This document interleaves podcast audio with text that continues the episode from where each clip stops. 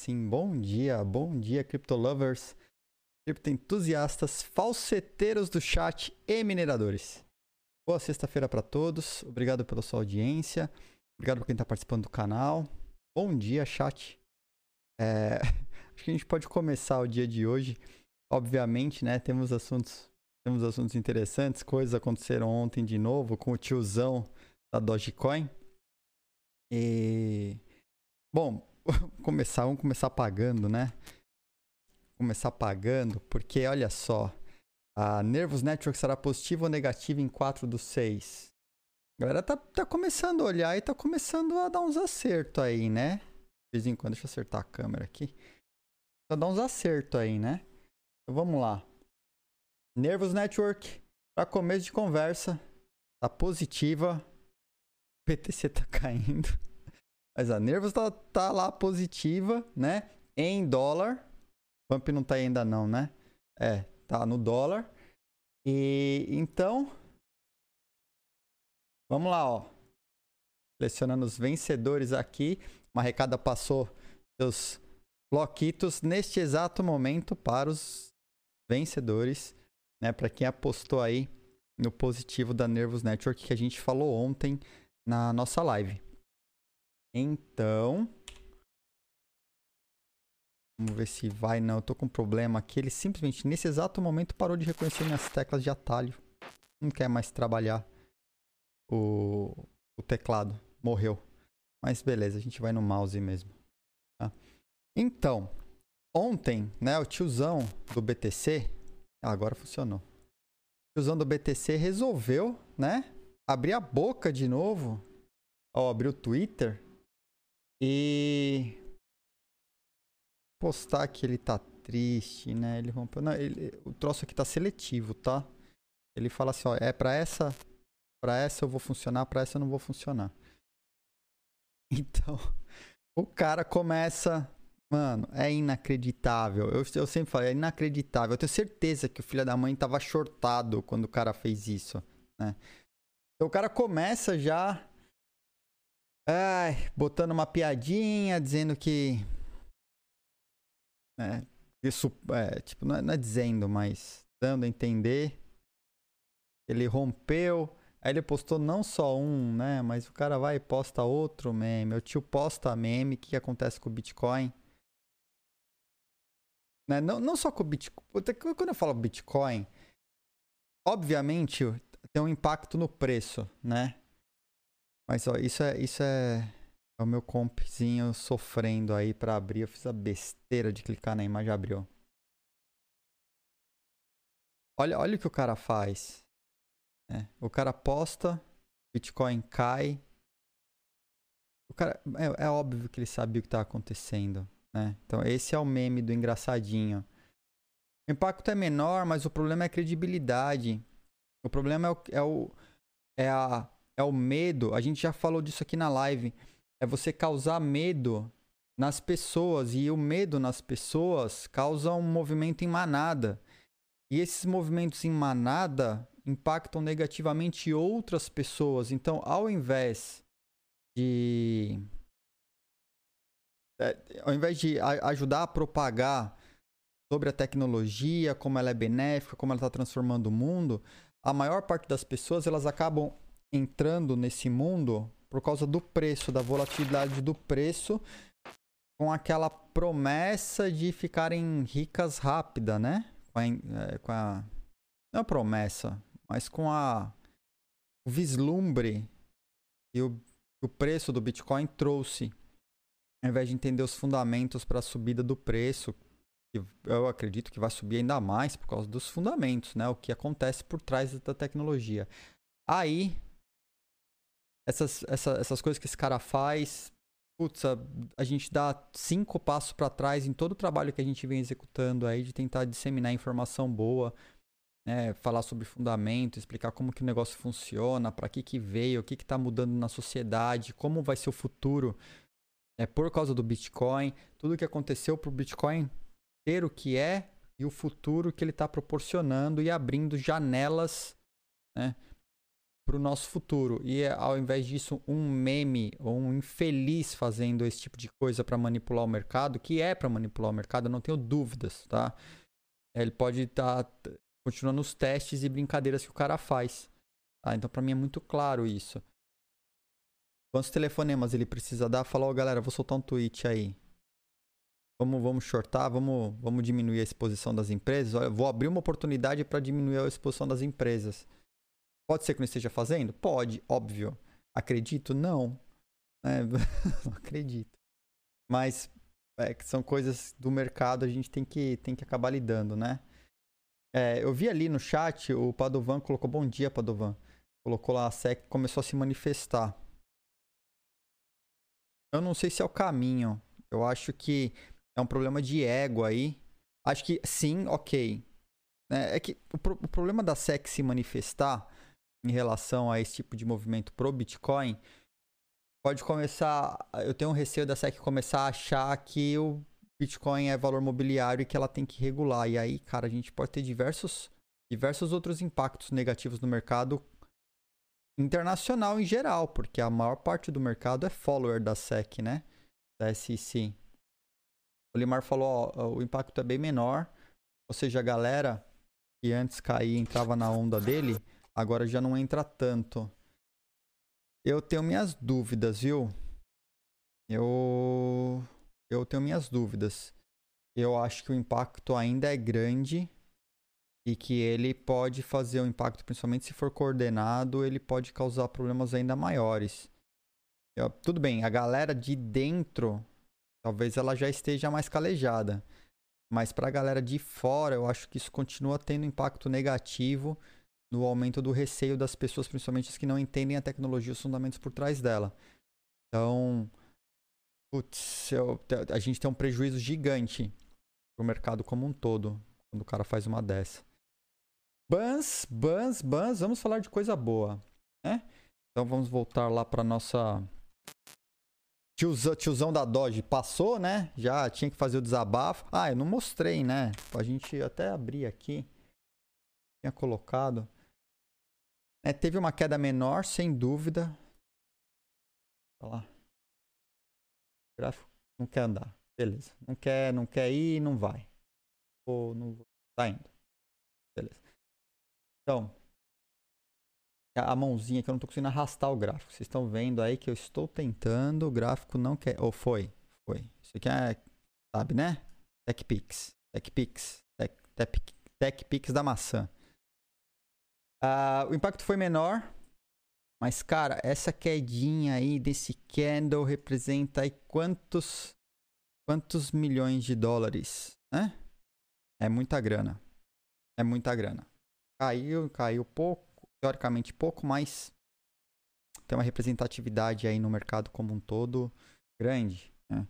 Então, tá aí a brincadeira do tio, do tio da Doge.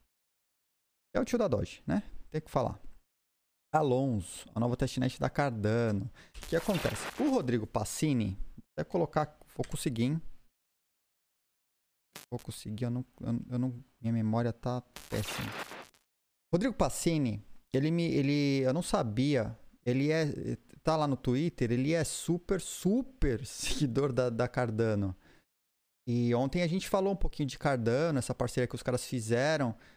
E eu não tava por dentro da testnet da Cardano. Do que tava acontecendo dentro da testnet deles. Eu tava acompanhando as notícias gerais assim, mas não tinha visto dentro da testnet o que estava acontecendo. Os caras lançaram uma testnet que chama Alonso. E cara, na minha cabeça, na minha cabeça, quando eu escuto Alonso, eu não sei se vocês já assistiram Doctor Who. Cara, o, o segundo Doctor tem, um, tem uma. Quando ele entra com Alonso e Alonso, é uma coisa que tá na minha cabeça, eu não consigo. Eu escuto Alonso, vem auto, é automático o meme Alonso e Alonso. Por causa desse infeliz desse Doctor e dessa série que é fantástica. Mas, cara, o cara mandou uma que eu, eu não consigo mais tirar da cabeça. Então, para mim, é o, é, o, é, é a testnet Alonso e Alonso, tá? Então, piadas à parte, a, a, a Cardano está rodando na testnet, uma testnet faseada para a implantação dos smart contracts. E o nome dessa testnet é Alonso. Tá? Então, vai ficar o Alonso e Alonso. Aqui, não sei o que falar.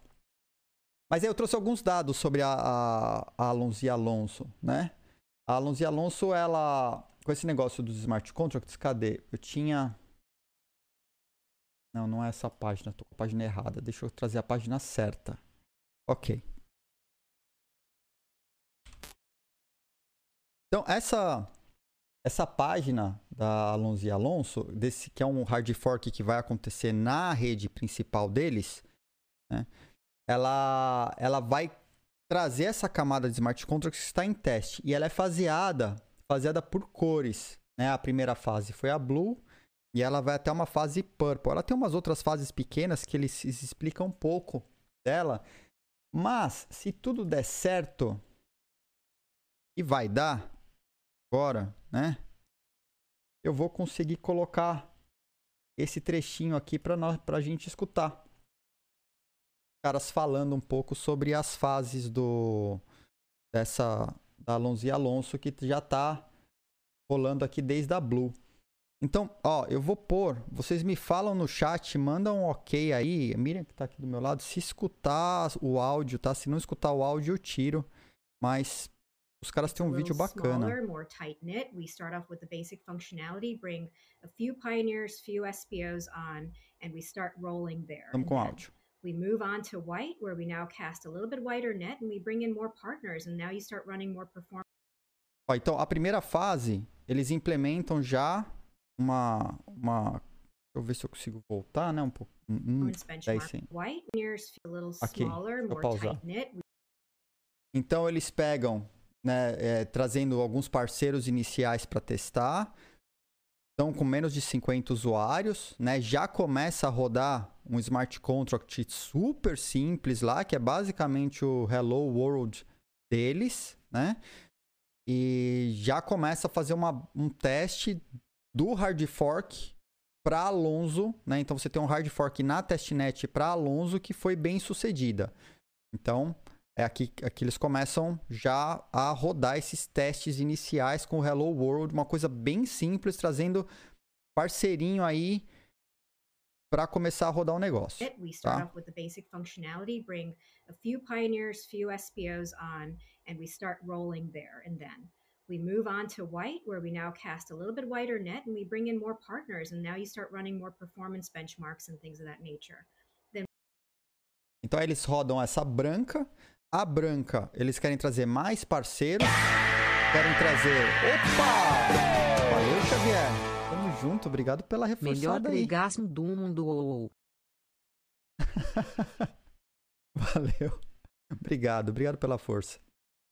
Então a gente é, começa né, com a, a rodar um, umas coisas um pouquinho mais sofisticadas nesse, nesse rollout da White. Eles trazem mais parceiros, mais usuários e, e mais possibilidades, enquanto eles continuam integrando outros frameworks e continuam crescendo. E aí ele já cresce o número de usuários para 500. Né? Então vocês estão vendo que os caras estão fazendo um negócio ultra faseado e lento, né? Porque esse, esse rollout, a ideia dele é que aconteça até final de agosto e aí setembro entraria de vez funcionando. Then white rolls into purple, which is now fully public. We're talking about every pioneer. We're talking about most SPOs, if not all SPOs. We're talking about exchanges. And at this stage, we're really ready to go. And I know Nigel. Então, aqui na Purple é quando eles já abrem para o público em geral. Né? Então, por enquanto, em, eles estão fazendo faseado com convidados, uma galera. Uh, com, com uma galera mais próxima, né? Então 50, 500 tal. Quando chegar na Purple, aí a coisa já começa a ficar mais legal para o público. A gente vai poder pôr a mão nessa, nessa testnet e testar os smart contracts por nós mesmos, né? Então já começa a testar a integração, começa o público em geral a, a, a rodar software lá, e é aí que vai começar o bicho a pegar mesmo, ver se foi bem estruturada, né? É, ver escalabilidade. Eles colocam aqui, né? Falam de escalabilidade, já falam de é, Block Explorer, né? Falam de servidores para dar suporte só a metadados, né? Provavelmente você vai ter uma, uma estrutura em paralelo aí para lidar com, com metadados, né? E aí eles chamam aqui, né, Full Public Testnet, é quando vai, né, todo mundo on board, já aplicativos parceiros rodando e aí vai para pancadaria. Ah, beleza, funcionou. Ela, ela vai explicar na sequência que tem mais duas fases que são super curtas, que eles chamam de red e black.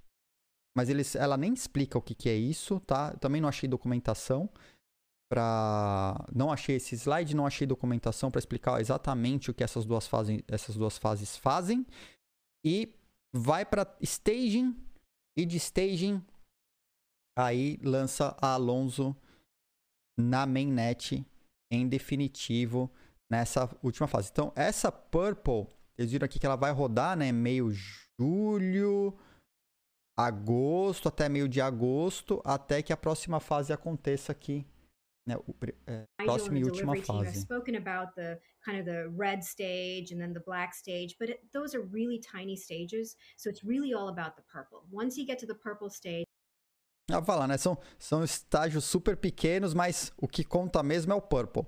Cara, não explicaram. Então tá aí, na, na voz deles, né? Do, da turma deles. We are pretty much close to the hard fork combinator event within that 30, 60, 90 day window um, from start to blue, ending with purple. So there you have it. Então é isso, tá? Aqui direto pela equipe da Cardano. Eles têm esse vídeo, eu vou deixar o link do vídeo, quem quiser assistir o vídeo inteiro, é um vídeo de uma hora, tá apresentando... Oh, meu Deus. Não, mano, sai, sai, sai, para. Beleza, vou colar o link aqui. Então, tá aí o link para vocês acompanharem esse vídeo que eu acabei de passar, esse trecho desse vídeo, bom, o vídeo inteiro, né, do trecho que eu acabei de passar. É, vou colar, colar também o link aí no chat para vocês. Aqui desse texto que, cara, é super curto. E fala da Alonso. E Alonso é com Z, tá? Ainda por cima. Eu, eu escrevi com S, não sei porquê lá, mas é Alonso. Ah, Alonso e Alonso. Total, né? Quem quiser, vocês procurarem Alonso e Alonso aí, colar no chat, vai ser muito bem-vinda a referência para quem não, não sabe do que eu tô falando.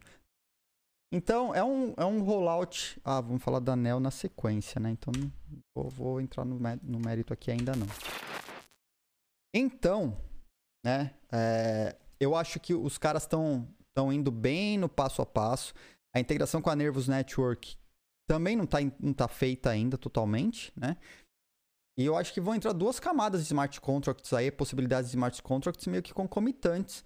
Porque, poxa, já estamos em junho junho, julho, agosto, setembro. Estamos falando em três meses para estar tá rolando full o, os smart contracts com, na, né, direto na mainnet da Cardano. Enquanto os caras anunciaram essa integração com a Nervos, que também falam para os próximos meses. Será que vão, vão entrar juntas? Na minha cabeça não faz nem sentido. Né? Mas, tá aí. Tá oficialmente da, da Cardano, como que eles estão lidando com a, o rollout dessa, da test, dessa testnet e da, da camada de smart contracts. Muito embora realmente a página deles tem muito pouca informação. Tá? Devem ter outros papers espalhados por aí, eu não encontrei. Mas é isso. E aí, a gente vai lá pro terceiro último tópico, né? Ô, pessoal, deixa eu falar com o chat aqui, né? Uh, que, quem do chat aí tá, uh, tá acompanhando o Cardano? Tem alguém? Ah, tem mensagem aqui, ó. O Simões, né? Falou: você vai contar a sua história de ter saído do Brasil hoje ou vai ficar para outro momento? Vai ficar para outro momento. Eu posso só dar uma luz. É, ela é. Assim, o, o overview rápido disso é.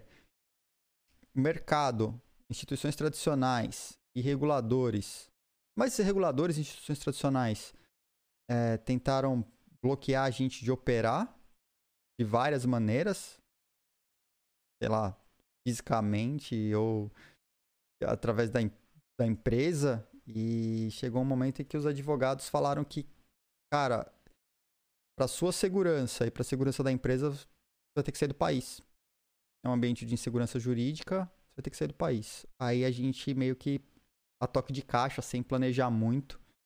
A gente fez um estudo rápido para achar jurisdições, cruzando, foi uma matriz mesmo, a gente foi meio pragmático, cruzamos uma matriz de é, tributário, regulatório, custos e estratégia futura da empresa. Nesse emaranhado de coisas, a gente viu, cara, diversos países, de Singapura a Portugal, Espanha, Finlândia, Suécia, Hong Kong, tudo que você imaginar de país a gente botou nessa matriz. E na hora de cruzar, despontou Estônia e Suíça, né? E aí a, Suíça sete vezes mais caro que a Estônia. E aí a gente optou pela Estônia principalmente porque eu já, vi, eu já, já acompanhava o e-residence, o lance da identidade digital, governança digital tal. Então, alinhado à, à estratégia da empresa, fazia muito sentido vir para a Estônia e entender como que a coisa estava funcionando aqui para a gente poder aplicar no sistema, né? E poder até desenvolver um produto melhor. E aí foi a decisão. Aí em dois meses é, a gente preparou as coisas. É, eu fiz uma visita à Coreia do Sul é, com um ex-presidente da Samsung que queria apresentar o projeto para o network dele. A gente foi para a Coreia do Sul, então como já tinha essa essa viagem, eu meio que vim para a Estônia pegar o e-residency, né? Já planejei em vez de voltar, ao invés de voltar para o Brasil, eu fazia uma parada na Estônia na volta, é, pegava o e-residence, cuidava da abertura da empresa aqui. Com a empresa aberta, os, os, advogados iam fazer o lance do flip, né? Que é transformar o Brasil numa subsidiária, aqueles contratos de compra, venda da empresa para a empresa do outro lugar, aquela parafernália jurídica para fazer o flip. E aí é, eu fiquei aqui enquanto peguei o residence, tenho entrado na empresa, abri a empresa, é, marquei no banco para abrir a conta no banco, porque assim, abrir empresa é fácil. Agora, abrir a conta no banco, eu vou te falar que é caótico até hoje. Principalmente para empresa que tem blockchain no, na razão social. Tá, o relacionado à cripto. Ainda mais que 2017, 2018, tava aquele bombando, né? Os scam de ICOs. E a gente teve que provar, a gente nunca fez ICO e mostra, a gente tentou fazer, a gente tentou, não deu certo, não conseguimos, né? Querer fazer, eu queria. A gente botou o site no ar, a gente ia fazer, a, a gente fez a plataforma para levantar o recurso, porque a gente tem know-how para isso. E aí, aí os caras do banco viram o site da plataforma do ICO, que a gente já tinha tirado do ar, mas os caras acharam histórico. Aí tem que fazer explicação. E, e faz carta à mão para o banco, falou: não, a empresa está se estabelecendo fisicamente na Estônia, não vai ser uma offshore. Os caras estavam, né? Fiz a carta à mão explicando isso tudo. E aí viemos para a Estônia. Então a, a, decisão de sair do país foi em dezembro. Em 18 de fevereiro estava na Estônia, é, dando, a, fazendo esse trâmite todo para abrir a empresa, né? E, e residence, empresa, tudo. Dois meses Cara, foi muito a toque de caixa. A gente não tinha dinheiro, a gente não tinha plano, a gente não tinha nada. A gente só sabia que a gente queria continuar com o Original Mai. Aí nessas indas e vindas, até me, me, alonguei, né? Nessas indas e vindas, é, Estônia, Brasil tal, cara, muito caro. Muito caro. Não tinha dinheiro para ficar torrando, para apresentar a empresa para o mercado estoniano, porque eu comecei do zero de novo, né? O Original Mai começou do zero. Literalmente, em 2019. E Aí foi esse caos o ano inteiro, indo e vindo, chegou, é, sei lá, setembro, outubro, a gente falou, cara, não dá, não dá. Tem que mudar, não dá para ficar indo e voltando, para tentar é, descobrir mercado, falar com um monte de gente tudo. Aí eu vim em outubro, achei um lugar para ficar, né? Já aluguei um apartamento para dezembro vir definitivamente. Então foi esse mais ou menos o, o negócio. Enquanto isso, 2019 foi um ano. Desculpa, isso tudo aconteceu em 2018. Tá? 2018. Então, dois, final de 2017, é, a gente decidiu. Dezembro de 2017 decidiu. 2018, em fevereiro, abriu. Aí eu fiz mais quatro viagens para Europa para entender o mercado. Em outubro eu vim é, para vir para o principal foco era achar um lugar para morar. Em dezembro eu vim para é, me mudei. Sim, moro em Tallinn. Aí a Miriam é, ficou no Brasil esses dois anos, cuidando da, da operação, né, da, da empresa. E agora deu certo, a gente conseguiu juntar, consegui trazê-la em, em dezembro. Então, do, literalmente dois anos depois da minha saída do Brasil, eu consegui trazer a esposa. Né? Então agora ela trabalha, está aqui do meu lado, a gente trabalha junto, continua trabalhando no Original Mais, escritório do Original Mais continua no Brasil. E mas pelo menos eu tô, tô junto, né? Família reunida depois de dois anos aí lutando né? Nesse, pra, pra fazer o que a gente está fazendo, né? Por Original My no mapa global. Então é isso. É, rápido, tá? É, é uma parte do que aconteceu. As, tem é, esse case do Original My, esse caos que foi junto com, a, com o regulador, tudo. Parte dele, tem um recorte dele que virou um case de um estudo que foi publicado na Sage. É uma, é um, a Sage é um, é um repositório, é um, é um repositório de, de papers, né? E a Original My virou um case de estudo de MBAs global. É um, esse recorte 2017, ele, ele virou, está sendo estudado em universidades do mundo inteiro, em pós-graduação, MBA, sobre o que aconteceu com o Original My e as decisões que o empreendedor teve que tomar. As coisas que tinham na mesa e as decisões que a gente teve que tomar. E eles nem nos consultaram, eles pegaram só é, fonte pública, né? Então eles têm um. Isso é legal. Para mim é super legal virar. ajudar a academia com, a, com as cagadas que aconteceram na nossa vida, né? E caos que é original Maia até hoje. Não, ainda não, óbvio, somos uma startup minúscula, né? Estamos lutando aí, estamos na, na guerra, conseguimos muita coisa. Mas em nome, principalmente, não em tamanho. Mas estamos aí, guerreiraça. Original Mai tá aí no mercado ainda. É, e essa a Sage talvez se achar o link aí, a gente posta, depois a gente compartilha. Muito legal esse estudo, a forma como ela está sendo estudada nas. É, foi, cara, muito. Ah, é, foi a Miriam que escreveu. Muito complexo, virou, virou estudo de caso. Bom, vamos lá para os finalmente, né? Vamos falar de coisa, coisa boa de novo. Ou não tão boa, sei lá, fazer um overview sobre a Anel. Tô devendo esse overview da Anel já faz um tempo, né? É, tem uns. Tem um, quase desde o começo, porque as coisas vão acontecendo, coisas como a gente foca muito em novidade, os, os estudos de caso eles acabam ficando um pouco mais longos, né?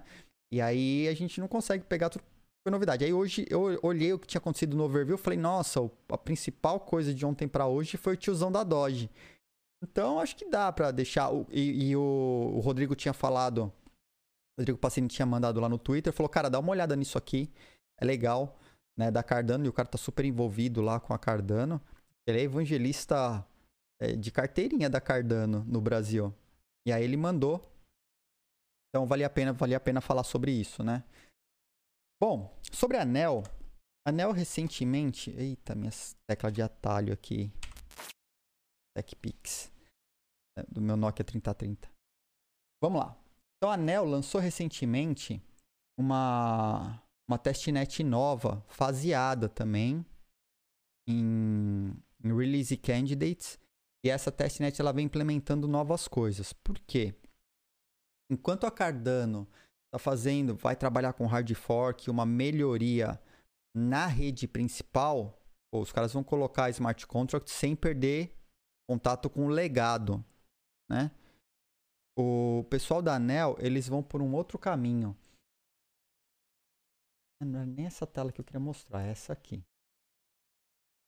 Então, uh, vamos ver. Tá aqui. Aqui. Então eles vão por um outro caminho.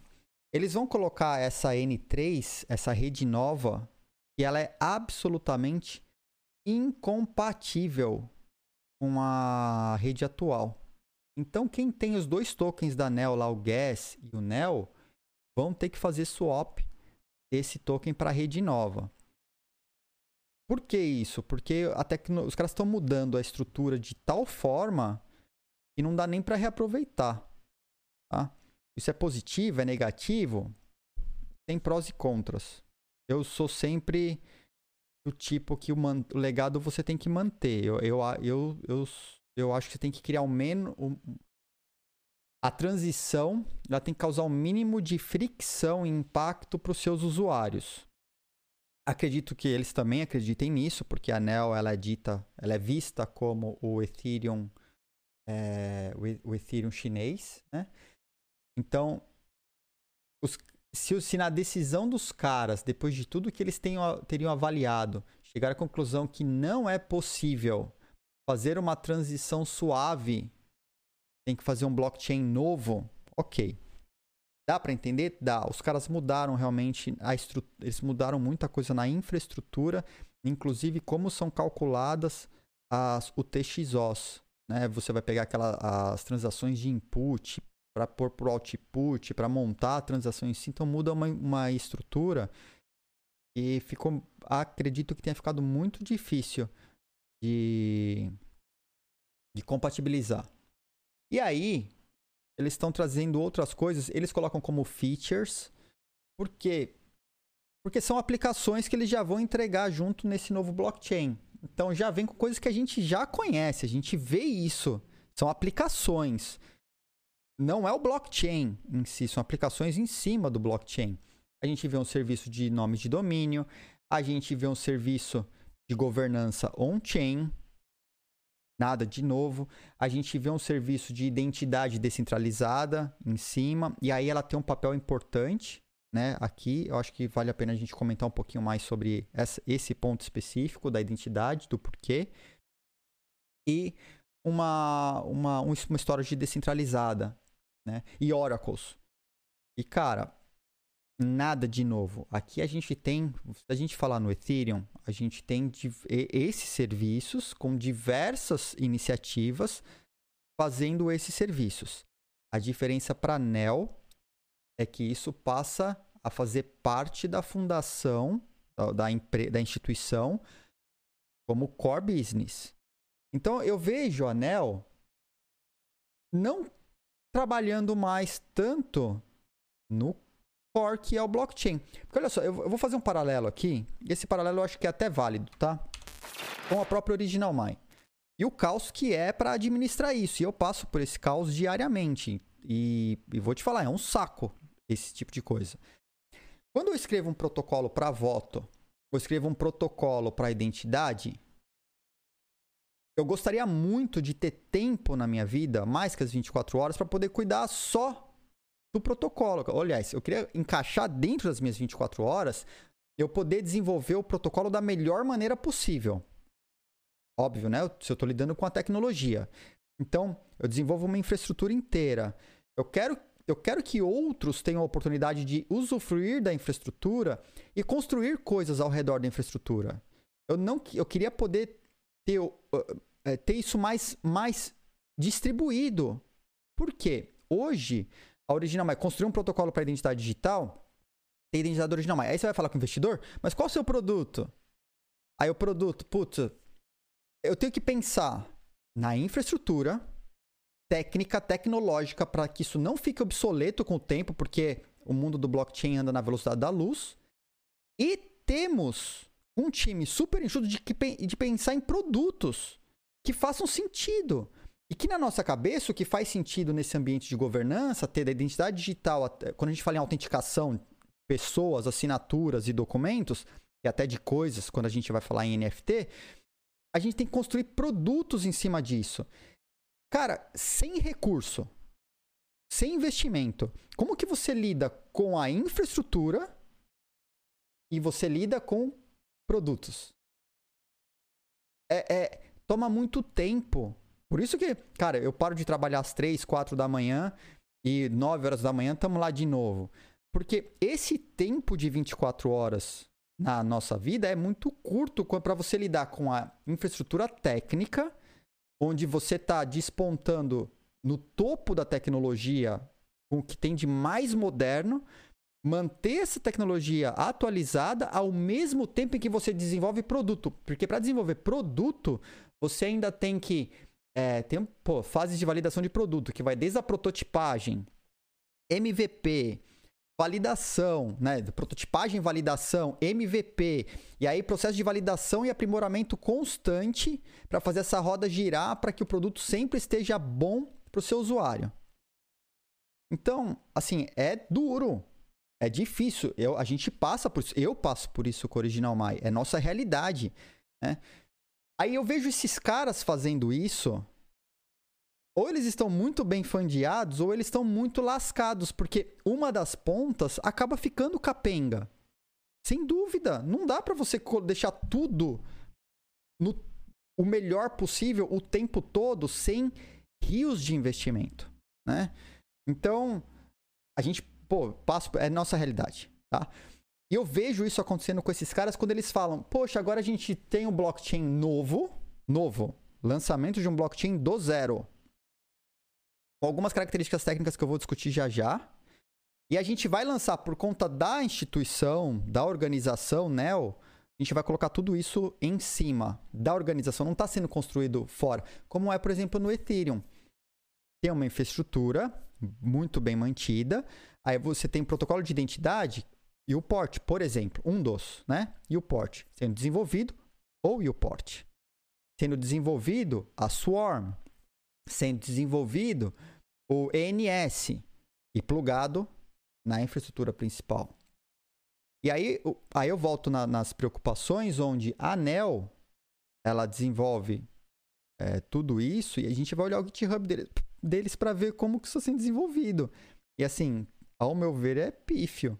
Né? Não, não tá na velocidade, ritmo e, e volume de desenvolvimento que é necessário. A gente vai ver como isso está tá funcionando lá, porque isso, isso, essa parte é visível. E tem uma parte do desenvolvimento, por ser um blockchain, que ela é totalmente fechada. Volto, vou voltar, por exemplo, a ANEL, ela utiliza um algoritmo chamado BFT, que é super conhecido, Byzantine Fault Tolerance, é um, é um, é um algoritmo de, de consenso.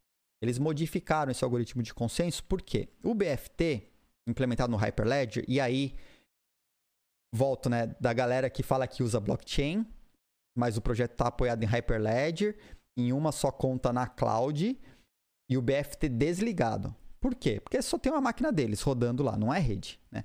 O BFT, esse método de consenso, ele é utilizado em redes privadas, onde você conhece os agentes que participam da rede e você tem um volume pequeno de máquinas para validar.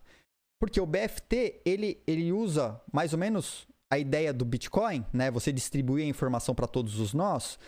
Então, como o BFT depende de que todos ou quase todos os nós concordem com aquela, uma porcentagem alta dos nós concordem com a informação que é colocada, essa informação antes de, de entrar no blockchain, ela tem que transitar por todos os nós. Todos os nós têm que dar o seu aval esse aval tem que ser mensurado para que esse bloco seja assentado no blockchain. Então, se você tem um blockchain com muitos nós, o BFT naturalmente tá, ele faz com que a, a performance do blockchain caia. Então, sei lá, existem cálculos, tá? Eu não vou ter o paper agora, mas acho que é, o, o Hyperledger, posso estar errado, mas é um número baixo, assim, tipo 60 nós, a rede para. É um número baixo. Se não for 60, é 40. Mas, cara, é, é um número que você fala assim: ah, um milhão de nós a rede para. Ah, ok, um milhão de nós a rede para. Tá bom, vai. A gente fala, Bitcoin aí tem 10, 15 mil, 20 mil nós no mundo. Ok. Mas não é assim. É com um número baixo de nós a rede para. Aí os caras fizeram uma mudança no, no BFT.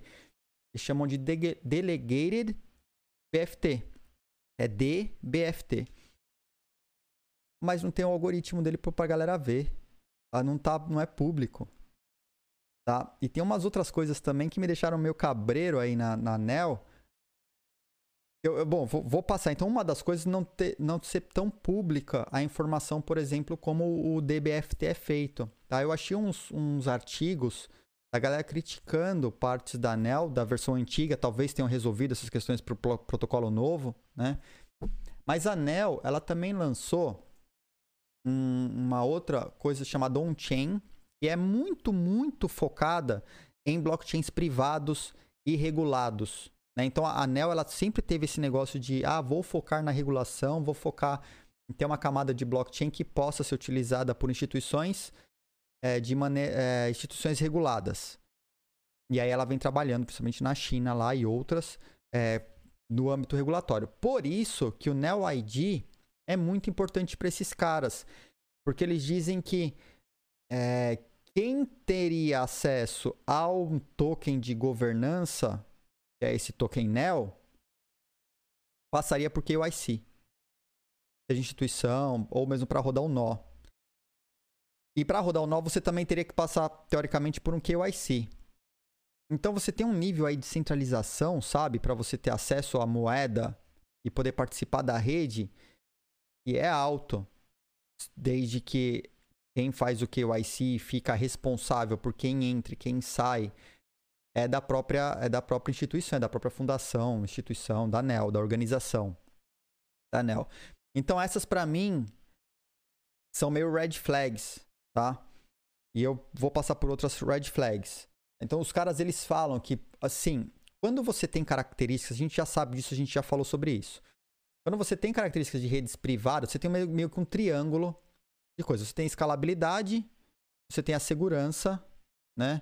E você tem o terceiro, eu acho que era distribuição, descentralização. Então você tinha é, escalabilidade, descentralização e segurança. Então você tem um triângulo. Né? Se você tem dois, duas partes do triângulo, uma fica defasada. Então, se você tem muita escalabilidade, você tem, tem descentralização, a, a segurança fica comprometida. Você tem muita segurança e você tem muita descentralização, a escalabilidade fica comprometida. Então, é um triângulo e é muito difícil você equacionar. Todo mundo tenta colocar muito dos três itens, tá? Mas fica é difícil, realmente é difícil. Então, nesse caso, os caras estão partindo para uma camada de centralização para ter escalabilidade. Tá? Então, você tem, é, tem uma parte que é muito fechada da, da NEL para você ter escalabilidade. E aí, quando você é muito fechado, você não está dentro daquele hall dos blockchains realmente públicos. Até o próprio BFT é uma característica disso. Tá? Se você tentar se tornar um nó é, de consenso, você. Uma, você tem que ter muito NEL. É, você tem que ser, ter seu. Você tem que ser aprovado. Fica uma coisa meio, meio estranha, sabe? De ter que passar por uma aprovação para rodar um nó e participar da, do consenso da rede. Eu não sei se. Eu tenho, tenho, tenho críticas em relação a esse modelo. Né? Não é um modelo que eu acho super bacana. Bom, voltando pro, pro roadmap dos caras. Então, eles falam lá, né, como que vai uh, esse roadmap até março. Um pouquinho mais, não vai pro lado essa imagem? Bom, parou aqui, Nel. Ah, deve ser uma, uma testnet mais nova, foi lançada aqui em março. Tem um recorte aqui no tempo, eu não sei o que acontece aqui, não tá indo inteiro. E aí o site dos caras, eu vou até, eu vou colar no chat para vocês. Tá? tá aqui quiserem ver, ver essa página, aí tem um FAQzinho lá, né? Ah, tá lançando uma nova chain, vai ter que migrar, vai ter que migrar, né? Vai ter que migrar os tokens numa, num momento tal. E beleza. Então aqui ela é muito focada em quem tem token. Eu fui atrás tema de governança dos caras, né? Eu queria entender melhor como que funcionava. Fui lá na documentação deles para ver a parte de governança e incentivos, né? É, hoje, hoje, antigamente não era assim. Hoje está fácil ser candidato. Você faz é, esse, você, é, você aplica pelo próprio aplicativo dos caras, né, para ser candidato. E aí é, é, eleito um comitê e o comitê ele, elege os nós de consenso. Normalmente quem faz parte desse comitê roda o nó de consenso, tá? Mas não é uma, mas não é, não, não é obrigatório, tá?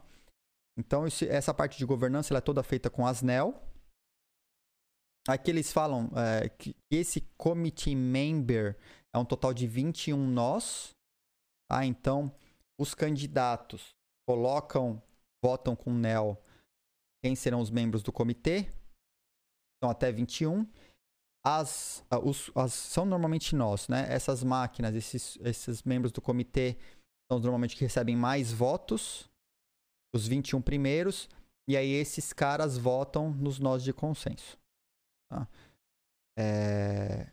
eles colocam aqui como 7, mas até pelo que eu vi na documentação, até podem ser mais de 7. Tá? E aí eles explicam aqui como funciona uh, o sistema deles, que é basicamente isso. Você, você roda o consenso com o NEL. O NEL, ele é, conforme acontece a mineração, uma porcentagem das NEL mineradas é distribuída entre os candidatos, comitê, quem vota, quem põe NEL lá, né, para fazer a votação. Então, acho que é legal, sim, você tem uma recompensa. Então, se você é holder de NEL e você usa NEL para as coisas, você recebe uma porcentagem, tem uma distribuição lá. E tem uma. A, a, e tem, desculpa. Eles distribuem gas. Tá? Não anel, eles distribuem gas aqui. Então o gas ele é utilizado para pagar os smart contracts e o gas volta numa porcentagem X para quem vota, para os comitês e consensos nodes e para os holders. Tá? Então é legal a cada mineração.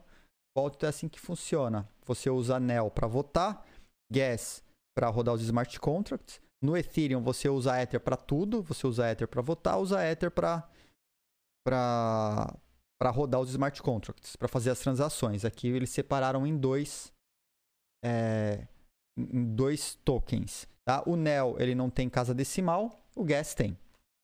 Então, basicamente, o Gas é a moedinha que você gasta no dia a dia e NEL você usa para participar do consenso da rede. E a cada gas minerado você pode receber, quem é detentor de NEL recebe também. Tá? Então, funciona assim. Aí quem detém bastante NEL? Os caras estão fazendo airdrop. É, lá falou, ó, tá, tá lá no savings da Binance. Acabei de ver o Ângelo falando. Ah, é airdrop de gas, não de NEL. Né? Então, quem tem bastante NEL no mercado? É uma dúvida aí. Tá bastante distribuído, não tá? Tá em nome da, da, da organização? E se quem tem muito NEL é o pessoal da organização, aí a gente tem um, mais um problema de centralização, né? Você já tem um pequeno número de nós, com código fonte, é, que parte dele, pelo menos parcialmente, não é exposto. E quem vota nas alterações é o pessoal que tem NEL. Se a galera é da organização que tem mais NEL, obviamente o controle do consenso acaba ficando na mão deles, né? Das alterações.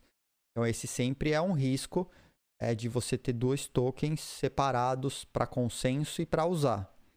Ah, o gas, tá, o gas é bastante distribuído, mas o NEL. Não sei. O que é airdrop? O Simões colocou. Airdrop é quando alguém pega uma, uma moeda e distribui. Aí os airdrops, eles têm diversas formas. Ela pode ser, ah, se você já tem o token, você dá o seu token para quem já tem do outro token. Você pode escolher aleatoriamente, você pode pedir que as pessoas façam algum tipo de tarefa. É, por exemplo, ah, quem der like no Twitter. Você tem umas plataformas que eu usei para airdrop do ABC, era Gleam. Então o cara ia lá, colocava o wallet dele para participar e tinha as tarefinhas. Cada tarefa que ele executasse, ele ia ganhar X moedas por ter executado aquela tarefa. Eu acho esse método muito legal porque você está recompensando a galera que está te ajudando a crescer. Então o cara deu view no YouTube, deu like no Facebook, deu follow no Twitter é, comentou num post, compartilhou tal. Pô, o cara tá te ajudando a crescer, tá disseminando sua palavra. Então, acho nada mais justo você recompensar essa galera. Tem os modelos de airdrop que o cara só se inscreve e ganha. Por exemplo, a Decred foi assim. Né? Então, a, a airdrop da Decred, eles pegaram uma porcentagem X de moedas e falaram, ah, cara, se inscreve aqui. Quem se inscreveu vai ganhar a moeda. E distribuiu a moeda sem pedir nada em troca para o pessoal. Então tem esses modelos. Ah, tem os modelos feitos por exchange. É, a gente fez uma que eu considero uma, uma cagada gigante. É, isso aqui, eu já, já falei dela aqui, né? Que foi com a IBCC.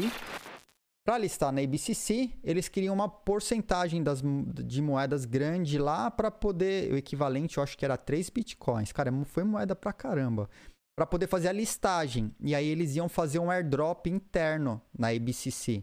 Tava valendo acho que 10, 15 centavos de dólar o ABC no, no, quando a gente fez né? Então os caras falaram, fizemos o cálculo, passamos as moedas para beleza, para listagem a gente tem, tem uma, a gente tem, a gente separou internamente, né? Não tá, as moedas são todas juntas, mas a gente tinha uma porcentagem que era feita para community building, que era justamente para marketing, para criar a comunidade das pessoas que teriam o, o ABC em mãos. Bom, caramba, ABCC legal esse projeto, né?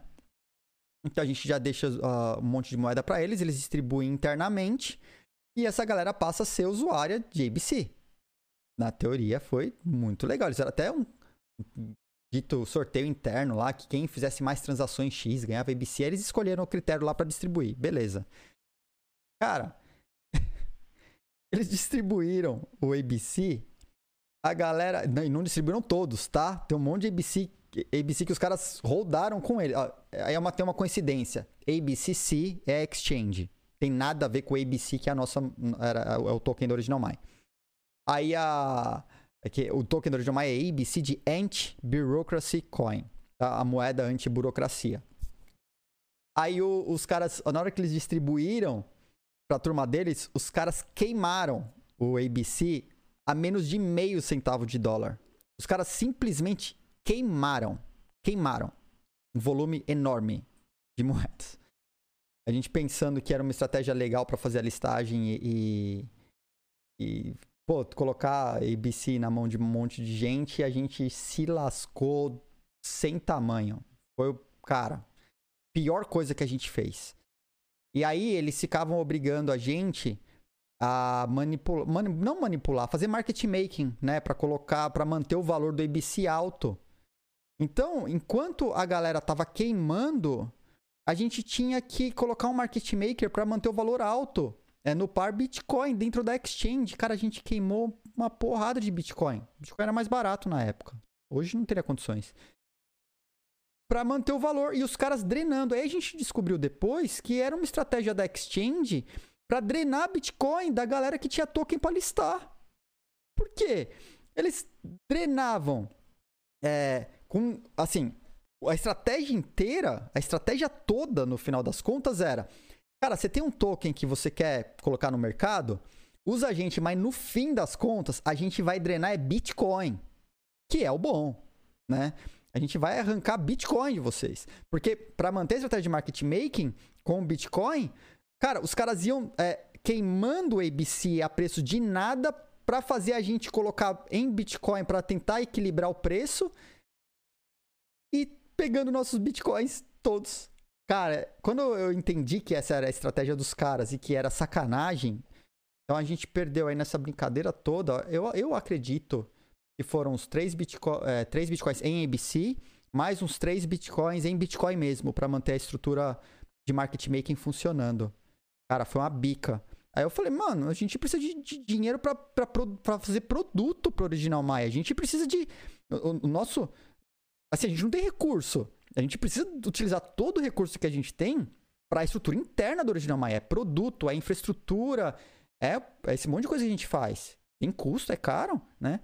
E queimando dinheiro para manter valor de token no mercado, a gente fala, cara, desencana.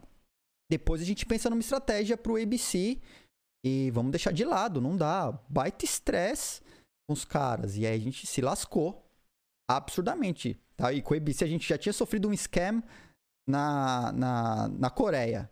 E depois a gente sofreu essa da ABCC. Cara, para mim foi um. Eu acho que a maioria passa por isso, cara.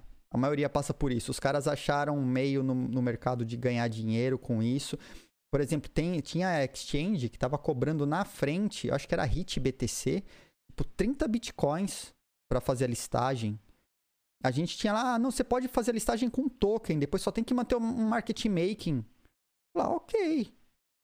Com token a gente tem token, eu não preciso desembolsar é, recurso da, da empresa ou pôr recurso que é, em, é dinheiro da empresa para transformar em Bitcoin, para queimar desse jeito para entregar para os caras.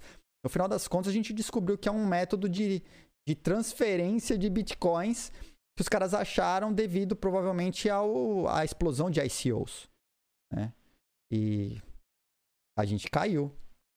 E rodamos. Absurdamente nessa, né? Então foi, foi, foi tenso, foi tenso, assim. Aí deixei de lado. E a gente estava usando o ABC só na plataforma nova, na plataforma, aí transformou a plataforma nova, a gente não teve tempo de colocar o ABC de volta na plataforma nova. Ah, vai entrar um dia. Não, é furada, furada. Ah, mas isso acontece. Essa foi uma das maneiras que os caras acharam de, de dar golpe aí no mercado. Uh, você acha que esse I do Launchpad Dex, esse problema se resolveu? Cara, acho que as DEX estão ajudando a resolver, como por exemplo a Uniswap. A Uniswap ela é mais justa. Existe, existe. O ABC está na mão de uma galera, tá? A, a, a última, a última, né, exchange que tava tinha mais ABCs é, rodando era a Brasilex, só que a Brasilex vai fechar agora. A gente teve o ABC listado na IDEX, a gente pagou para listagem lá um pouquinho, mas era super baixo, tá? E listaram. A gente listou. Teve ele bastante listado, mas ele não tinha volume de negociação. A galera da, da IBCC torrou, queimou o valor do token no mercado. É, não conseguimos recuperar o valor desse token. O... Aí as exchanges, a galera nas outras exchanges não estavam negociando, as exchanges foram delistando, porque quando elas vinham cobrar, falaram, não, é, paga aí para manter listado. Eu falei, não vou pagar para manter listado, cara. Desculpa, eu não vou gastar dinheiro com isso. Eu vou gastar dinheiro com produto. Eu vou, vou, vou usar toda essa grana para para desenvolver a empresa, né? Eu, eu, eu ainda sou do tipo que acredita que produto sólido, empresa sólida, vai trazer o valor lá na frente. Agora, eu sou contra essas que só investem no marketing e dane-se o que, o que tem para entregar. Totalmente contra. Nunca fui assim e não vou ser. Então, quando a estratégia de marketing se mostrou extremamente nociva, eu parei. Não valia, não valia, não valia a pena o caos que a gente estava vivendo por causa do, do ABC. A gente vai, tem, cara, tem plataforma para trazer, a gente tem coisas para fazer, a gente só não a gente precisa de recurso. Para que a gente conseguir o recurso, a gente vai colocar essas coisas no ar. Mas tem muita coisa legal que nessa plataforma descentralizada para coleta de provas, ela é todinha, o ABC foi criado pensando nela. E a gente não conseguiu botar a plataforma no ar porque a gente não conseguiu levantar recurso. Primeiro foi o scam é, coreano e depois o scam da, da ABCC. A gente, o ABC, cara, eu, não, eu preciso fôlego, preciso fôlego, tá? Mas vai, vai, vamos fazer, óbvio. Tá parado só agora, tá pausado, digamos assim, né? Mas vai, a gente vai dar continuidade, tá nos planos. É, pra gente é extremamente importante. A plataforma descentralizada de coleta de provas, cara, ao invés de, é, sei lá, você coletar a prova, deixa a galera coletar para você e eles são remunerados por isso. E eu tenho com a validação de identidade, ao invés de você ter uma prova coletada por você, você tem 100 provas coletadas na internet por pessoas de verdade, não robôs, né? Que elas viram, comprovando que viram aquela prova na internet. Isso tem muito valor para o mercado global. Mas a gente vai a gente vai chegar lá ainda, tá? A plataforma já foi desenhada, já, a gente já começou a desenvolver, mas teve que parar por causa de outras coisas que estavam na frente. Mas a gente vai, vai chegar lá. Voltando para Nel, tá? Fiz uma pausa aqui dramática para Original Mai, mas já foi. Vamos, vamos voltar, vamos voltar, vamos voltar. Depois a gente continua. Tá? Vamos voltar para Nel que tem. Nossa, nossa, nossa, nossa. Voltei, voltei. Não parou não, voltei? Apertei os botões errado aqui. Então eu fiz esse paralelo com o anel para falar que é muito difícil, no final das contas, falar de estou desenvolvendo infraestrutura estou desenvolvendo os eu estou desenvolvendo os produtos em cima dessa infraestrutura. E aí isso é mais preocupante ainda quando eu vou lá para Anel e vou olhar o GitHub dos caras. Por quê? Porque eu vejo que no GitHub dos caras eu tenho só 15 pessoas trabalhando no GitHub inteiro da Anel. Tá? Eu acho, considero pouco. Um projeto da magnitude que os caras é, colocam. E aí, eu entrei nos, nesses projetos aqui, eu dei um sorte pelos projetos né, os mais atualizados para ver como que tá o ritmo de desenvolvimento desses caras, né? Porque assim, não tem documentação. Ah, quero forcar, gosto do projeto da Anel, quero forcar a Anel e fazer alguma coisa baseada na NEL. Não tem documentação. Tá? E, e não tem. Você vai ter que se virar para fazer o build do nó, do, do, de tudo da NEL, porque não está bem documentado. Os projetos mais atualizados dos caras, mais recentes, mais atualizados, deixa eu ver. Uh, aqui, por exemplo, né, o NEL, que é o projeto principal. É, se você olhar os, a galera que está trabalhando, esse ano deu uma queda aqui, né? Não achei o repositório do blockchain novo, então não está aberto. Ela deve estar trabalhando nisso de maneira fechada, né? O desenvolvimento da NEL ela tem, uma, tem uma constância, assim. Você pode ver que esse ano, onde os caras falam que vão lançar o blockchain novo, tá meio capenga aqui, né? E aí você tem dois desenvolvedores que na linha do tempo, até o momento agora, estão trabalhando mais ativamente aqui. Que é o Eric e esse Chargon. O restante, vocês vão ver que tem uma janela de tempo aqui que os caras não estão muito ativos, né? Não é necessário que todo mundo esteja trabalhando ao mesmo tempo no projeto.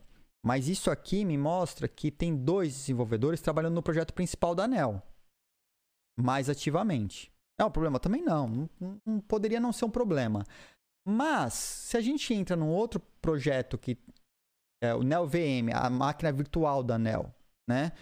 Que é que, quem roda o nó também um, um, um, desenvolvimento que não é uma constância aqui, mas tem algum desenvolvimento até uh, próximo, é abril, maio aqui provavelmente, já junho, chegando em junho. Mas quem está desenvolvendo também é o Eric e o Chargon. E aí a gente olha os outros desenvolvedores, são contribuições muito pontuais. Aí, vamos pegar um outro projeto dos caras, né? Uh, tem mais é, movimento, que é o nó. Node da NEL. Olha só, o Node da NEL tem uma constância maior, tá mais ativo aqui, né? Aí a gente olha de novo quem está desenvolvendo mais Eric, Argon.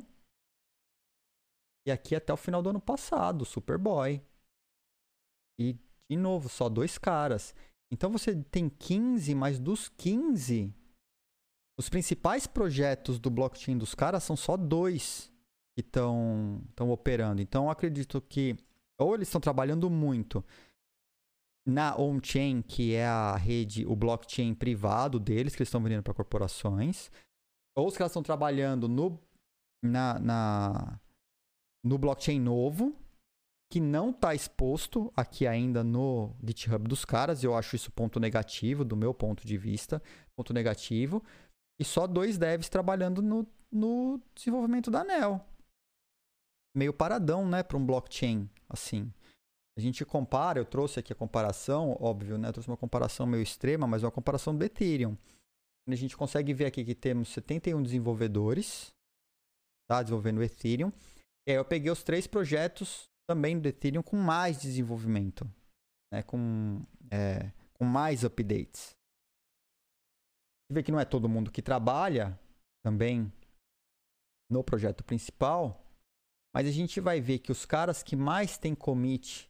Esse aqui, qual projeto que é? Esse é no Go Ethereum. Ah, esse é no GEF. No, no Go Ethereum é no, no, no GEF principal. Que é o cliente principal do Ethereum, que é o programa que roda o Ethereum, né? Então tem um cara aqui, que é o principal, coloca código, tá constante. Tem um cara só, mas ele não está trabalhando em toda a estrutura, tá trabalhando no GEF. Se a gente olha outro projeto do Ethereum, você vai ver que são outros devs. Então não são tipo os mesmos caras trabalhando em tudo. Tá?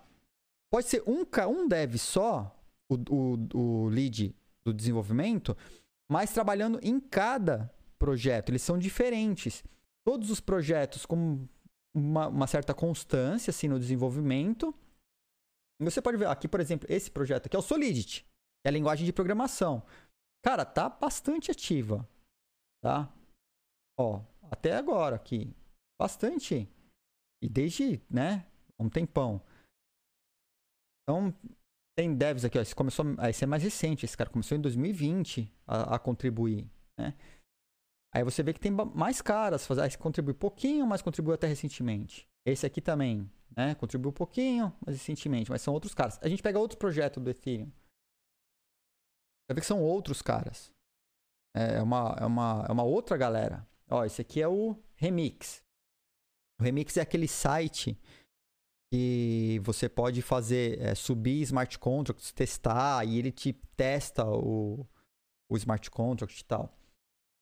Então, por exemplo, aqui, ó, outros caras trabalhando. Tem um monte de caras que trabalharam no remix, na história. Ah, mas tem um. Tem, são outros caras. Então, são pessoas diferentes trabalhando cada uma especializada num projeto. Não são só, tipo, dois caras lidando pouco com o projeto todo. É, tô vendo aqui no chat, né? Um, eu vou falar em Launchpad como Starter Trust Swap. Não, não conheço, Inácio. Simões.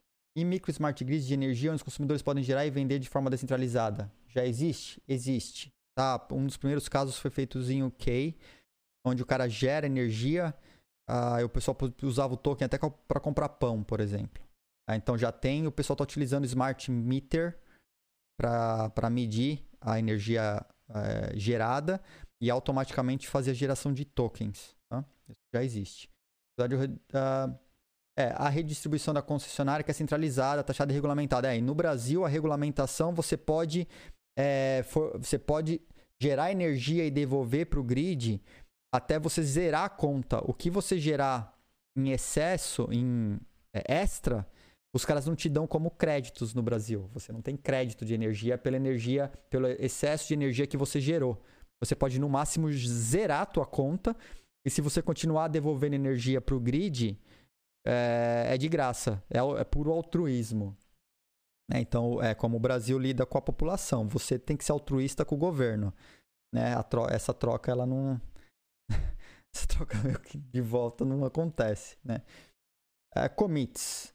Ou, aí colocou, o que, que são commits? Cara, commit é cada vez que o desenvolvedor grava, ele salva o código, o código fonte, o, o código, o programa que ele desenvolveu, o código de programa que ele desenvolveu. Então, cada vez que ele salva aquilo, a gente no desenvolvimento chama de commit, tá? Porque aí, é, no, nesses repositórios, por exemplo, como o GitHub, ele mantém um histórico então não é que nem o, o, o Word hoje tem. Hoje, hoje você tem o undo, né? Você tem o, o desfazer.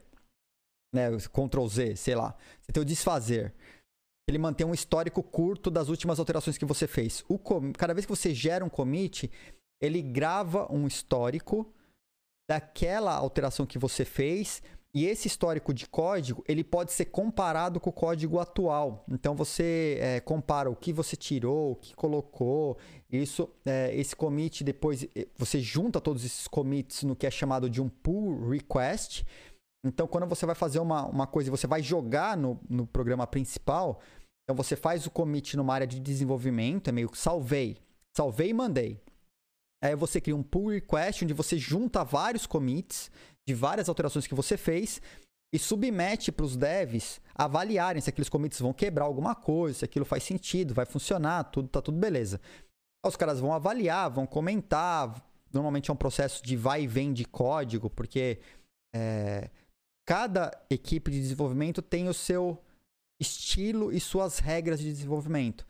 Então, se você não tiver, se seu código não tiver de acordo com o protocolo que os caras têm para de código, Aí ele vem, volta, você vai fazendo os ajustes e tal. Aí depois aquele pull request, a gente chama de PR. O PR é aprovado. Quando esse PR é aprovado, ele pega tudo aquilo que você fez e insere no código oficial junto com o resto do programa. E depois, quando eles fazem o release, tá? eles empacotam aquilo lá e distribuem o, o release novo é, para você poder baixar. Teve um analista que excluiu os dados de commits da Dogecoin para ver que era só enrolada. Uh, cara, para excluir os commits, você pode excluir os commits, tá? Mas tem que ser normalmente uma pessoa que tem o controle do repositório no GitHub. GitHub é centralizado e você pode rodar um comando lá no Git e você exclui os commits para limpar o histórico. Você pode fazer. Tem um comando que faz isso. Estraga tudo, mas dá para fazer. Tá? F total quando, quando acontece isso. Mas é, não, não duvido que isso possa ter ocorrido, mas para acontecer tem que ter sido feito na mão. É um comando super complexo, tem que ser feito na mão por alguém que controla o repositório. No GitHub, no caso, ou o repositório principal. O cara, se aconteceu, o cara tinha poder para fazer, ele fez sabendo o que estava fazendo. Não é uma coisa que você faz por engano. Não faz por engano. Ah, é, é um comando meio complexo. Então, continuando aqui na, na NEL, né, aqui eu achei um texto né, dos caras, já tem um tempinho, dois, dois anos, os caras comentando, ah, quero fazer um fork da NEL tal. Não tem documentação. Os caras vêm falam, cara, não tem mesmo. E se vira. Você quer fazer o fork da NEL aí, você vai ter que buildar por conta própria, porque a documentação é, é não, praticamente não tem. Então fiz esse, essa análise. Aí eu fui análise atrás dos nós da, da NEL. Vamos ver, pô, tudo bem, são 21 nós, considero, considero pouco tal. Mas, cara, olha que coisa estranha. Eu, eu considero estranho, pelo menos. A maior parte dos nós, eles são todos da, estão sob a mesma instituição. Você pegar NGD Network, só aqui são 1, 2, 3, 4, 5, 6, 7, 8, 9, tem mais alguns aí. Aí você tem outro NeoBlocks, tem dois nós rodando aqui. Essa Edge tem um. Neo 2 tem alguns dois blocos. Neo Node, Neo Nash. Neo Nash também tem bastante nó da Neo Nash. Então, embora sejam os provavelmente os 21 nós estão no meio deles aqui, tá? Esses são só os de mainnet, então são os nossos principais me, eu tenho a impressão que tem uma concentração grande aí dos donos dos nós. E lembra que tem aquele, aquele sistema de voto para eleger os nós que vão, vão controlar o consenso da rede? São sempre os mesmos, cara. De uma. Pô, é, me parece que tem uma concentração muito grande de nós nas mãos de muito pouca gente. Então você tem aqui quatro, cinco instituições, sei lá, tem nós, algumas delas têm muitos nós, e o consenso da rede mantém esses nós ativos. Então você está meio que delegando essa confiança para um grupo muito pequeno de pessoas controlarem o consenso do que entra e o que sai na rede. E o que entra na rede você meio que não sabe, porque o próprio é, DBFT ele não é aberto o código dele, né? Então, assim, para arrematar, me parece que a NEL, em linhas gerais, ela tem um nível de centralização muito alta, um poder concentrado, muito poder concentrado na mão de muitos, muitas poucas pessoas,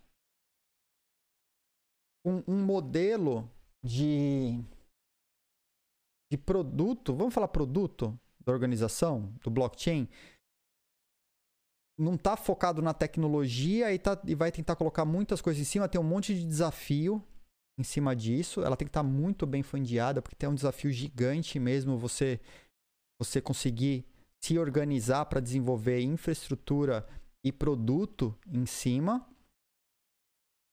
E vi, tem, tem, tem questões em relação à escalabilidade por conta do tipo de consenso que é utilizado. Para escalar essas transações pode ser difícil, né? A gente não tem um benchmarks aí para mostrar a, a, quantidade real até onde pode escalar, né? Um stress test no blockchain. Você meio que tem que pedir autorização, porque você vai ter que ter uma moeda na mão que não está muito claro como ela é distribuída. E é feito o KYC, elas são identificadas. Então, para você participar, provavelmente você tem que ser amigo do rei lá, né? Para participar dessa, dessa rede do consenso da rede. Como que você chega no consenso da rede? Se, né? precisa passar por ser candidato, é, depois comitê e depois consenso. Né, e passar por voto. E quem tem é, NEL vota. Então me parece que é um, um caminho meio longo e difícil, com um nível de centralização muito alta. Então, assim, ou eles estão realmente muito, muito focados nessa rede fechada e vendendo para a empresa e falaram: "Ah, cara, o que tá rodando aí roda e beleza, a gente faz, corrige uns bugs quando vier". É, ah, teve bug aí, a gente corrige. Ah, tem um outro link aqui. É, aqui eles falam do que é anel tal, eu vi no Investopedia, mas é assim, superficial também. Não sei nem porque eu deixei esse link aqui, tem nada demais. A única diferença dos caras é que eles falam que tudo é tem KYC. né? Que é, que é o grande diferencial dos caras é ter KYC para tudo para poder rodar em ambiente regulado. Eu não sei se isso é um, positivo, é um ponto muito, muito positivo. Tem um, esse aqui, era esse que eu queria ter deixado. E é um, um post, mas ele é mais antigo. Esse post, acho que ele é de 2018, 2019. 2018, 2019. Vou até colocar aqui no chat. Tá, tá, ó, compartilhei o link para vocês. Tá no chat aí. E para que quem quiser ver, são os caras fizeram um estudo, levantaram um paper, tal. Aqui eles falam do DBFT, problema de escalabilidade, potenciais que talvez esteja resolvido na versão nova. Provavelmente. Tá? Acredito que houveram é, para trocar o blockchain, espera-se que, que eles tenham resolvido as questões de, de escalabilidade principalmente, né? Acho que ia entrar depois. Então é isso. Então passamos aí um pouquinho da NEL. Falamos um pouco de Cardano, falamos do tio da Doge, do tiozão da Doge, né? A gente, nossa alegria ou não do dia. E aí, eu tinha aberto, eu abri hoje, né? Mas eu acho que eu vou deixar ela até segunda-feira. O giveaway. Vou colocar na tela aqui. Cadê? Aqui, ó. Então eu abri, teve um ticket que já foi comprado de do VIP, né? Então eu vou, vou deixar ele aberto até segunda-feira. É, o sorteio de três VIP. Vamos fazer até segunda, vai. Vamos, vamos colocar outra data? Vamos colocar quarta-feira, segunda-feira, acho que é muito cedo. Vamos colocar até quarta-feira, semana que vem. A gente vai monitorando, ver quanto galera entrou. Talvez até sexta. Talvez até sexta. Tá? Vamos deixar por uma semana. Vamos fazer uma semana, melhor. Vai. Sexta-feira que vem. Então eu vou, eu vou até trocar a data, eu coloquei a data errada lá, vocês vão ver, mas estou explicando aqui, vai ficar aberto até sexta-feira que vem. Tá? Na sexta que vem, a gente sorteia três VIPs. Eu ia fazer hoje, mas esqueci de falar no começo do programa, né? Coisas acontecem. Fica até sexta-feira que vem. A gente vai sortear então três VIPs. Para entrar, você entra com ticket, pode comprar até, até cinco tickets. Tá? Acho que são 50 bloquitos aí por ticket. Então, sexta-feira que vem, daqui uma semana, eu vou fazer o sorteio de três VIPs aqui no canal. Tá? Então essa é uma. Dois. O dois, vamos falar sobre Cardano. A Cardano, vamos fazer para segunda-feira. Eu vou colocar no ar aqui de novo Cardano, porque o pessoal está lançando e está sendo notícias novas da Cardano. Então vamos botar o contexto de novo da Cardano, acho que não tem problema. Ao invés de pegar uma coisa totalmente é, aleatória, vamos botar. Vamos fazer diferente? Ao invés de falar da variação de preço da Cardano, como que ela tá? Eu vou compartilhar aqui. Ela tá muito próxima da Binance Coin, né? Tá muito próxima em volume. O preço é diferente. Mas em volume ali, market cap volume 24 horas, tá tá alto. Tá, tá ali. A gente pode fazer uma brincadeira. Vamos falar se quem vai estar na quarta posição na segunda-feira. Se vai ser a Binance Coin ou se vai ser a Cardano. Vamos fazer essa. Tá? Então eu vou pegar aqui o que a gente tinha feito eu pegar aqui os anteriores, eu pegar um deles de exemplo aqui, que é mais, mais rápido, aí eu já copio. Tá? Deixa eu pegar um, um dos anteriores aqui, para só para ficar mais rápido. A posição essa. Vamos copiar essa aqui. É a terceira posição da CoinMarketCap. Vamos colocar quem estará na quarta posição da CoinMarketCap. Né? É, vamos fazer assim, ó. Então, tô colocando aqui. Estará na quarta posição. Qual é market cap? O dia. Segunda-feira é dia 3, 4, 5, 6, 7. Dia 7 do 5. Será Será Cardano? Será Binance Coin? Ou será outra? Quem, quem estará na quarta posição CoinMarket dia 7 do está aberto a pool nesse exato momento. Está salvo. Sorteio para o, o para comprar ticket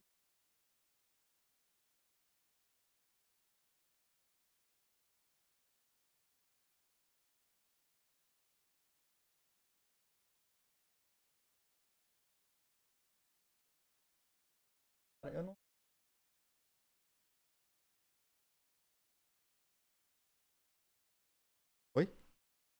Ah, desculpa, o microfone eu tinha levado ele para longe aqui. O que tava mudo. Eu vou copiar a página e aí você pode entrar no sorteio. Eu, não, eu vou te falar que eu não sei qual é o comando, tá? Aqui, mas dá para fazer pela página. Tá o link da página aí no chat. Tá? Dá pra, dá pra entrar no sorteio do VIP. É, tem, tem um comando aqui que ele é exclamação commands. Exclamação commands. Aí ele traz uma página que tem todos os comandos. Vou abrir aqui com vocês. Eu vou falar também, eu não olho muito aqui. Carregando. Olha só. Se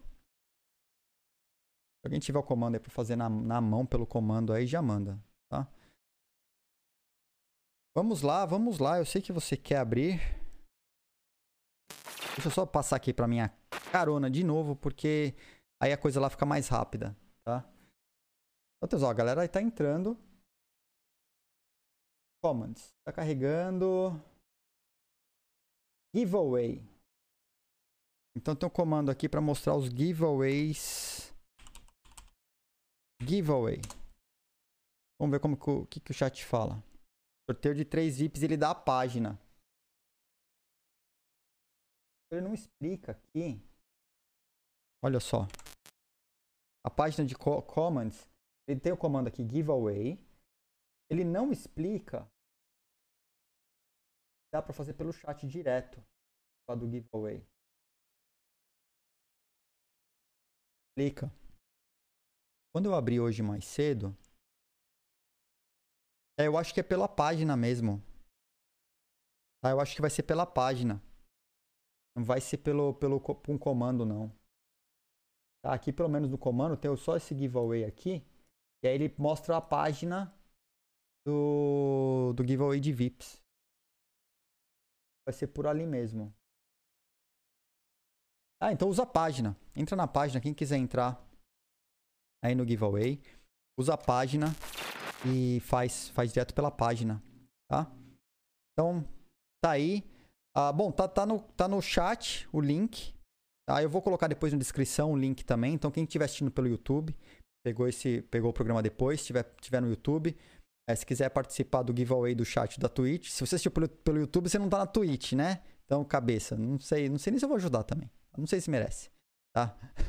Brincadeiras à parte. É... Tá, beleza. Thales. Pessoal, é isso. Acho que vamos ficando por aqui. Vamos encerrando.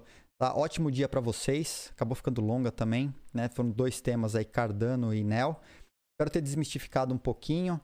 É, tô trazendo, como eu disse, eu não trago é, dica de investimento. Não é dica de investimento. Eu estou fazendo uma análise do meu ponto de vista técnico do que eu acho que poderia ser melhor, se funciona não funciona, comparando com outras coisas que a gente vê no mercado. Então, então opinião pessoal. Não é dica de investimento. O único investimento que você faz aqui é dos seus bloquitos nas apostas aí que os marrecos fazem aí no valor da moeda que do dia seguinte, tá? Então, é essa brincadeira que a gente faz. Beleza? Então é isso. Vamos ficando por aqui. É, vamos encerrando o nosso programa de hoje. Fiquem bem, aproveitem a sexta-feira, tá? É, o final de semana, tá? Que vem aí pela frente. Nos vemos na próxima segunda. Lembre-se que estamos numa pandemia. Cuidem-se juízo com seus investimentos. E hoje eu vou acertar as teclas na hora de dar tchau.